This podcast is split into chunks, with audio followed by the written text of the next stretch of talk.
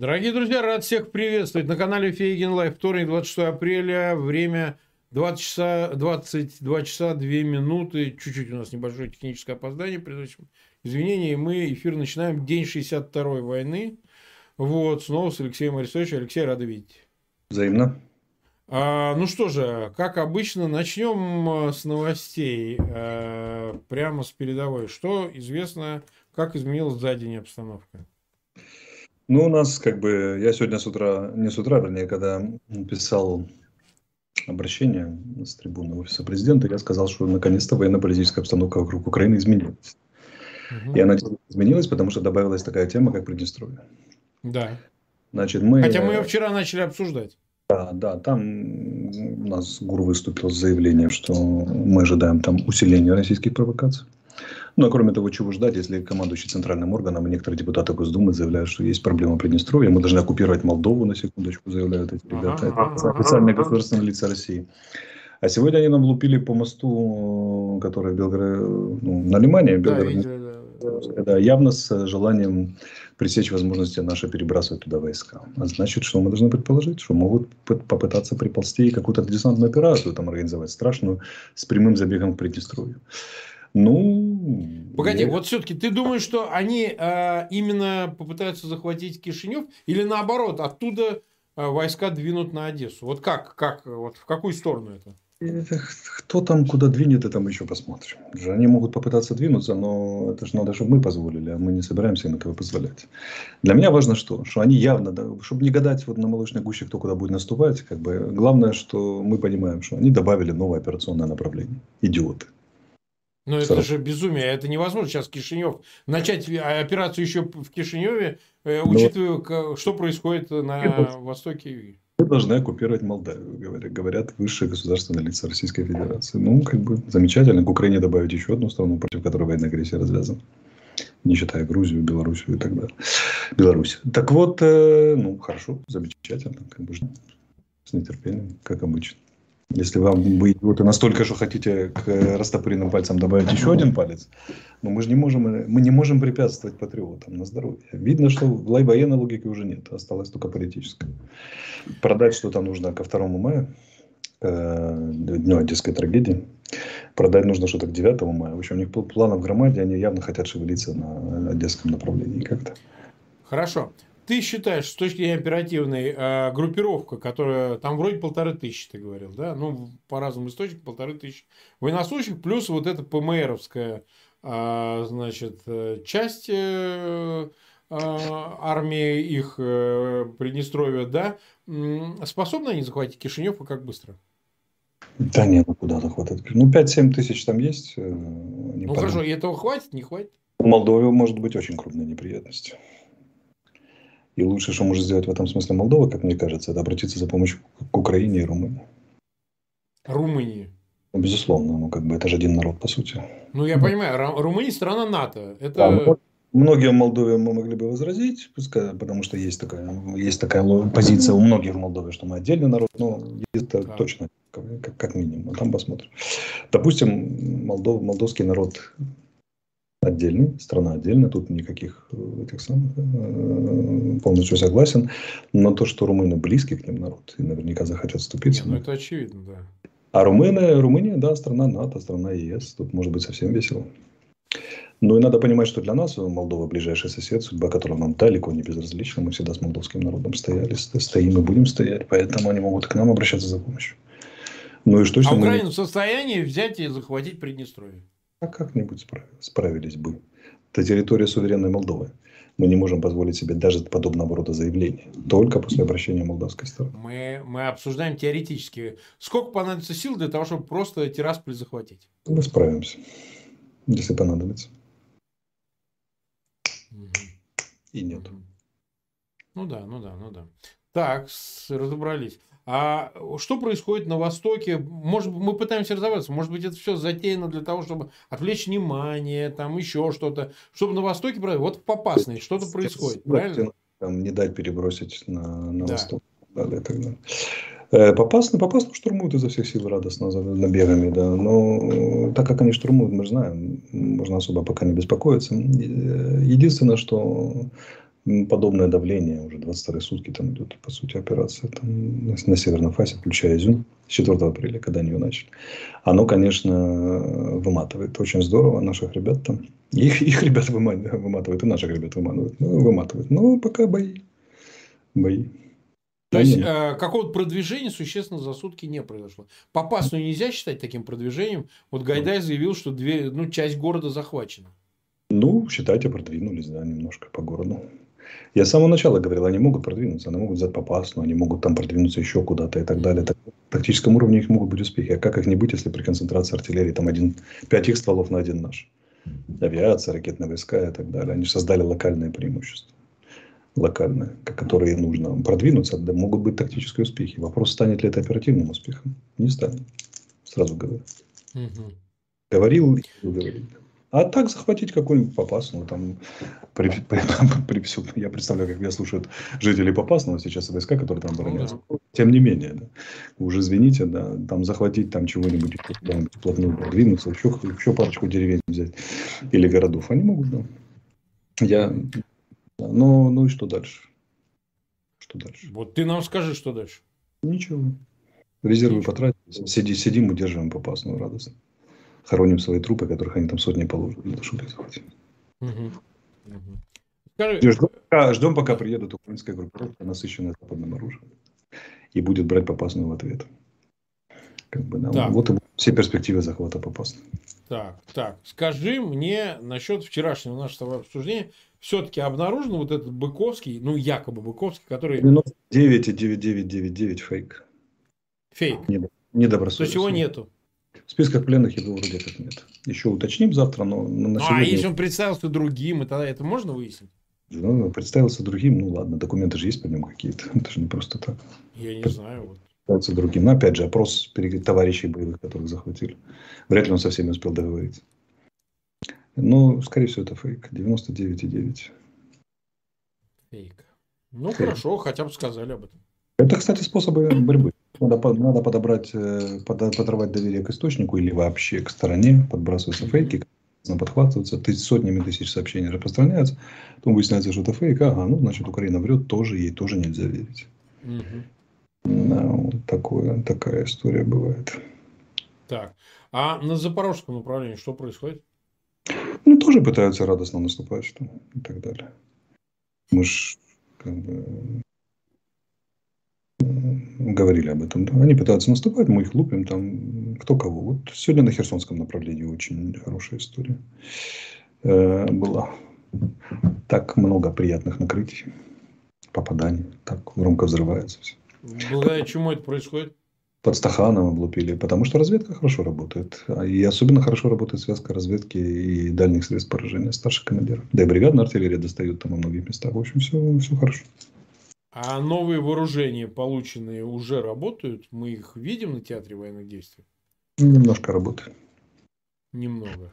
Не в том количестве, которое нужно, чтобы принципиально сменить правила игры, но уже и трошки есть и немножко работают. Для нас ведь что важно? Мы хотим увидеть вот э, реально, как э, заработают эти новые вооружения. Вот ты сказал, а вот, вот здесь вот э, мы еще... получили, и вот результат. На это недели три еще не меньше. Три пока недели? Не, да, три, а то и больше, пока они в товарное количество при, приедут и э, начнут оказывать серьезное влияние на поле боя, это конец мая, начало июня. Ну, это не скоро тогда получается. Конечно. Надо настраиваться на, на долгую историю достаточно. Прекращение активной фазы на Донбассе, ну, вернее, не активной фазы даже, а вот этого конкретного наступления, переход в позиционку, это отнюдь не означает конца войны. Это все равно тактические действия, рейды, налеты, война. Это достаточно длинная история. И может быть совсем длинная, аж до Нового года. Там зависит от ряда обстоятельств. Так, понятно. А Э, что-то слышно по Херсону, по референдуму, каким-то датам, как идет подготовка, что происходит и так далее. Пришли, выгнали мэра вроде как, из мэрии да, забрали. Вот. Сказали, вот сейчас как это, а то, а то у вас флаги снимаем, российские вешаем. Ну, ну, полицейские пытаются каких-то там набирать, два, аж двоих набрали, показали. Там еще какие-то такие движения идут. Мы посмотрим, потому что их лица, там не помню уже кто, из российского руководства брякнул, что нам не надо, мы никогда не хотели. а мероприятия по смене власти проводятся на, на земле, на месте. Это очень четко видно. Учителей завозят. Воспитателей детских садиков завозят. Новую программу. Завозят учителей из России или из да. ДНР? России, да. Ну, кого из ДНР, кого из России. Рассказывают, что сейчас будет новая программа, по-новому будем учить. Предпринимателям говорят, с первого числа будете действовать. Уже платить в российский бюджет. На секундочку. В российский бюджет? Да, не, думайте. То есть, по сути, э, а, а территория не только оккупирована, уже присоединена по факту к России. Еще не присоединена, но движения ведут в этом направлении на уровне без провозглашения пока, но на уровне фактических действий. Ну, как, кто платит налоги, того, того и территория, по сути, выходит. Ну, конечно, а как еще? В такой логике, в кавычках, мы берем эту логику, чтобы не подумали, что мы с ней согласны. Ну, вообще, вот Нет, такая. ну, это естественно. Нет, это, сейчас, сейчас надо все это оговаривать тщательно, такие времена. Не, ну мы же пытаемся разобраться. То есть, они говорят одно публично, делают второе, думают третье. А, и мы видим, что по существу именно происходит э, фактически оккупация и присоединение новой территории к Российской Нет, Федерации. Уже произошло. А тут вопрос как бы уже, уже ползучая аннексия де-факто. Ну, понятно, с этим тоже понятно. А на Херсонском направлении, ой, извини, на Харьковском, на Харьковском, там что-то происходит существенно? По Харькову, э, значит, ну, ну, реже, эти сутки меньше было. Хотя попали один раз, трое убитых и несколько раненых. Так хорошо попали. Э, мы лупим их в ответ, там наши войска пытаются двигаться туда-сюда. Посмотрим. Нам нужны ударные части, чтобы начать менять ситуацию на поле боя на разных направлениях. Ударные части – это западное оружие. Тяжелое. Товарное количество. Принятое на вооружение, освоенное, боевое слаживание и так далее. Это еще длинная история и тогда вперед. Но президент сказал, мы пойдем вперед без всяких пауз. Вот скажи мне, а мы э, раз за разом обсуждаем группировку 100-тысячную российскую, ну, по некоторым направлениям более скромную группировку украинскую в зоне ООС, вот это преимущество. Вот, да. Да, да. да, насколько можно увеличить путем а, мобилизации а, украинские силы, личный состав, э, вооружив их западным вооружением до какого предела? У нас есть силы. Вот меня все время спрашивают, Алексей, а как вы говорите, что с одной стороны 200-тысячная группировка нельзя, это была авантюра захватывать Украину. С другой стороны, россияне имеют преимущество российской армии на направлениях, потому что это преимущество на направлениях. Вспомните, у нас 2,5 тысячи километров с Российской Федерацией, только сухопутно, чуть больше. А с белорусской 3 уже получается с лишним. И на всех этих направлениях мы вынуждены держать войска. Понимаете, да? мы же не можем с запада оголить. До сих пор очень много войск на западной Украине, на западе Украины, вокруг Киева, на Сумском, Черниговском направлении. Потому что если они оттуда, противник сразу туда зайдет. Поэтому при всем желании перебросить их в зону ОСП, усилить наши войска, мы не можем этого сделать. Они стоят там на месте. Прикрывают Одессу, прикрывают Николаев и так далее э, и тому подобное. Поэтому локальное превосходство удается создавать, потому что ситуация стратегическая неблагоприятна. У нас может быть миллионная армия, все равно мы ее растянем на направлениях, потому что все, все вынуждены прикрывать. И на конкретном направлении всегда можно создать локальное преимущество, а мы не можем передвинуть туда войска. Вот и выходит, что 100-тысячная российская группировка э, как бы может создать локальный перевес там, в двух местах, в зоне, ну, в одном, по сути, в зоне УС. А мы не можем с этим ничего сделать, потому что мы не можем снять войска других направлений. Такова конфигурация. Украинская территория, если считать еще Приднестровье на самом деле, да. с, с трех четвертых окружена российскими войсками, либо союзными Россией войсками. Вот в этом, в этом и секрет, почему не получается. А почему это авантюра? Потому что 200-тысячная группировка нельзя захватить такую страну. Можно создать там угрозу, серьезную угрозу, можно создать локальное преимущество, можно нанести потери, можно продвинуться, можно захватить часть территории, но нельзя решить политические задачи, которые ставило российское руководство. Все очень просто. Так, э, ну вот с Мариуполем новости есть, потому что он сегодня принял Гутиереша. Сидит такой опять за своим длинным столом. Он боится, что они его отравят, мне кажется. Вот он уже, уже с пандемией все закончилось, а он все-таки побаивается. побаивается. У него повален иммунитет, и он а, боится там заразиться. Сейчас. Я думаю, да, да. да. На химии или что-то в таком. Но если он под химией, то, конечно, он для него опасен для иммунитета. Это все, ну, неважно. В общем, когда-нибудь разберемся. А вот, будем участвовать во вскрытии. Скажи мне, пожалуйста, а, ну вот он опять заявляет, что вот, э, говорит, боевые действия в Мариуполе не ведутся, они прекращены. Он заявляет генеральный секретарь ООН, да, а потом с этими коридорами. Якобы, опять же, заявлено тоже, как всегда, шняга такая прогоняется, что Красный Крест и какие-то организации типа могут привлечь к э, значит, с, через коридор выводу значит, гражданских с территории Азовстали. Что об этом известно? Какая вообще ситуация? Как? Куда? Если боевые действия не ведутся, гражданским не нужен коридор, бери, выходи. Войны же нет. Правильно. Ведутся еще как. Они не ослабевают давление, оказывают на Азовсталь, бомбят. Бомбят самолетами стратегической авиации, в том числе обычной артиллерии бьют. Пытаются вылазки делать. Наши делают контрвылазки в ответ. Там идет борьба. А за это гражданские, гражданским сорвали э, эвакуацию, в который раз уже сорвали э, эвакуацию. И он же еще Эрдогану сказал, что боевые действия не ведутся. При том, что Эрдоган точно знает, что происходит. Да и генсек он знает. Поэтому он врет в лицо своим визави политическим. Такая. Ну, всегда врет. Да, интересная история. Как, как понять, что Путин врет? Он рот открывает. Или бумаги подписывает. И, э, ну, что, откровенная ложь. Здесь надо отметить усилия Генсека, Генсека поблагодарить и поблагодарить президента Турции Эрдогана, который как раз предложили варианты решения проблемы Мариуполя. А для того, чтобы в Российской Федерации Путин сохранили остатки репутации. Потому что если они добьют на глазах всего мира защитников, включая гражданских, то ну, там уже говорить будет не о чем. И э, здесь Турция предложила честь и хвала и большая благодарность варианта решения. Кинсякун предложил вариант решения. Но они же договорились до чего. Они сказали, это киевское руководство должно отдать приказ своим защитникам сложить оружие, сдаться. Да, именно так. А мы там, значит, похлопочем и обеспечим. При том, что Басурин и там прочие шавки, вот эти бегающие барашки, рассказывают, что Азову только один вариант. Или, или, или в ад, или, или на коленях плен, и потом трибунал военный. Они эти условия хотят, чтобы наши сдавались? Или как? Или чтобы Зеленский отдал приказ, который, который, как это, сдаваться, который не выполнен? Создать прецедент невыполнения приказа? Ну, то есть это такая растяжка для, для идиотов. Они думают, что мы такие же, как они, судят, судят, видимо, по себе. Не будет этой истории. Будет международное давление, и очень серьезное, и будет, думаю, будет усиливаться в пользу того, чтобы защитникам Мариуполя. Он, он, понимаешь, он тоже понимает язык шантажа. Он сам шантажирует, но а по-другому с Путиным нельзя, кроме как... Надо понять шантажа. очень вещь, что если он добьет Мариуполь, это будет смена всех правил этой войны и все, все его, всего его положения в международной политике, они ждет и не понимают, что за этим последует. Ну, сейчас 40 министров э, обороны собиралось стран, соберется 80 после. Да. И так далее. А... Поэтому вы, приду, вы нас слушаете, вы же оцените последствия. Должен, должен быть хоть, хоть один разумный человек, который может, или мы вам тут подсказываем, который может считать последствия дальше. Вы мелкие, мелкое садистское сладострастие получите и прикончите свой режим. Будете сдавать, блин, с потрохами друг друга, чтобы только уцелеть и отмазаться от этого самого. От того, что вы в этом не принимали участие. И все, все, все всегда были против путинского режима с детства. И изо всех сил помогали. На перегонки будете бежать, стучать, чтобы вас в живых оставили, козлов.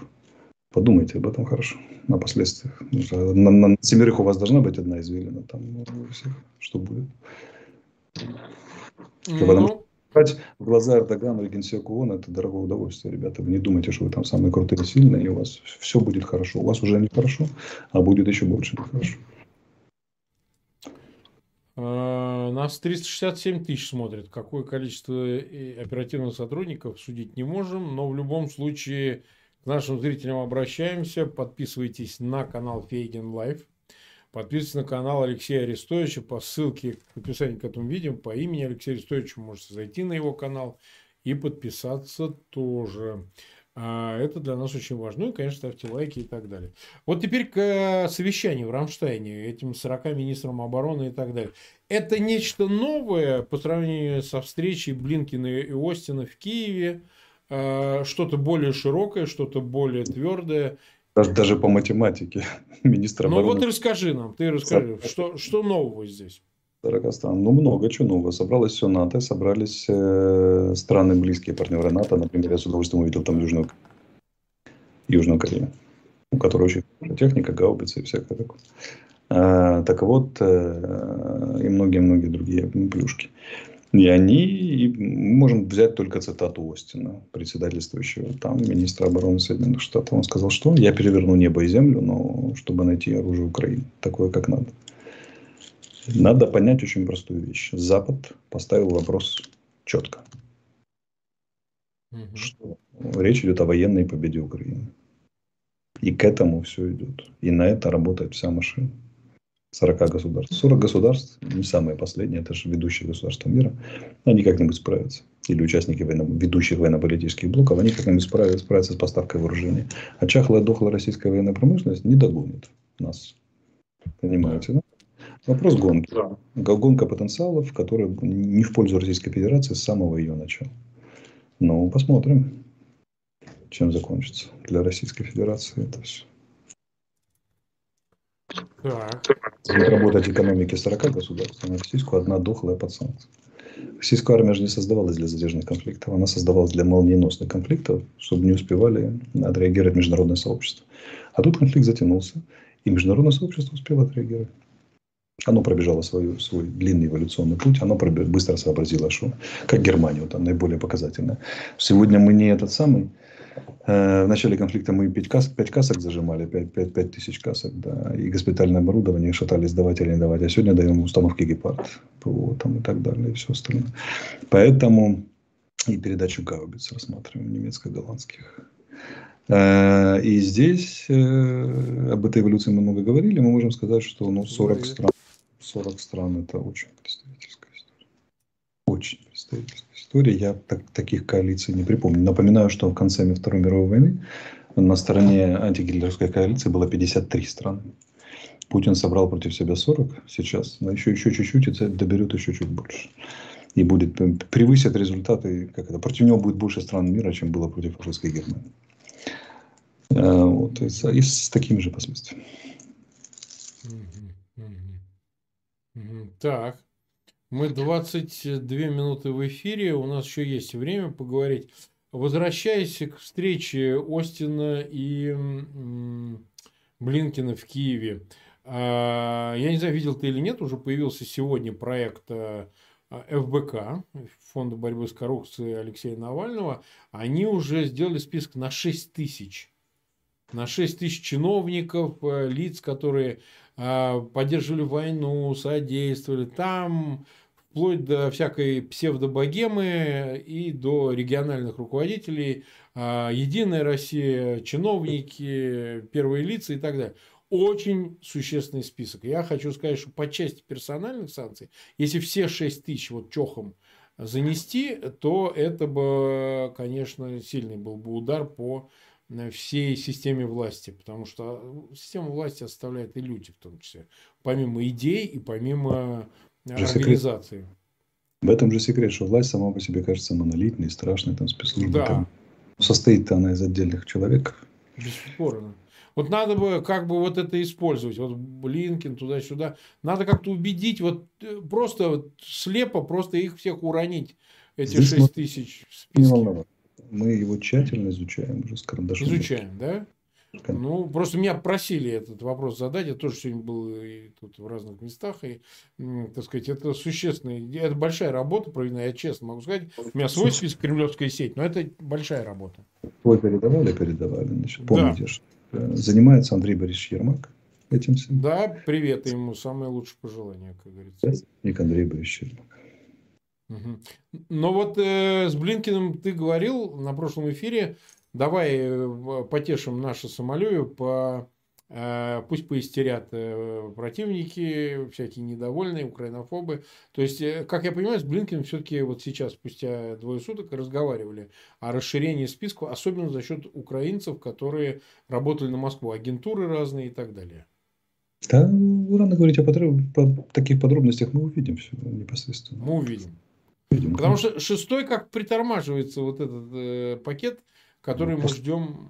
Он не притормаживается. Э, нефтяное эмбарго наложить это такая простая история и санкции против банков. Это техническая проработка. Запад же, несмотря на все санкции, поступает согласно законодательству страны, национальному, международному. Это не просто. Должно быть большие пояснения, там, нюансы и так далее. Все это будет. Он в ближайшее время будет виден, в ближайшие недели. Я думаю, может даже не, не, не, не неделя, а пару недель. Посмотрим. Ты знаешь, что еще будет? Есть такая песня Аллы Борисовны Пугачевой. Хорошая. Да-да, слыхал, помню в детстве. Да. Ну да. Ну, да. Как не уважать этого великого человека? Я еще помню, как она в 2014 году всю семью на Юрмалу привела в желто-блокирных тонах, как раз когда у нас был. Крым забирали, и на Донбассе началось. И помню, как она, по-моему, если не ошибаюсь, когда Путин вручал ей орден, она сказала, а куда сумочку поставить? Он сказал, на столик. А она говорит, а как Крым она не пропадет? Ну и вот ее ну, позиция. Баба, она язвительная, да, она умела. Позиция сейчас, но это же не баба, ну куда, Марк, это же Кто такой ну, Путин? Любим, любим, любим, мелкий, любим, мелкий любим. политический деятель эпохи Пугачева, да, как да. это? Э, Алла Борисовна, это человек принципиальный. И вот ее позиция сразу сейчас, когда она выехала, да, и, и э, как бы она заслуживает достойного уважения. Знаешь, у нас очень принято гнать на Россию. Такая пропаганда на уровне россиян, на уровне рабы, сволочи и так далее. Очень примитивная, лубочная национальная пропаганда, вполне понятна в устах людей, которые переживают тяжелейшие травмы Бучи, Мариуполя и так далее, и так далее. То есть такое. Но фан, у Акунина была хорошая фраза. Он вложил ее в уста Фандорина, когда там сказал, что судить о нации надо не по худшим представителям, а по лучшим. Ну, это не только Фандорин такое да. говорил.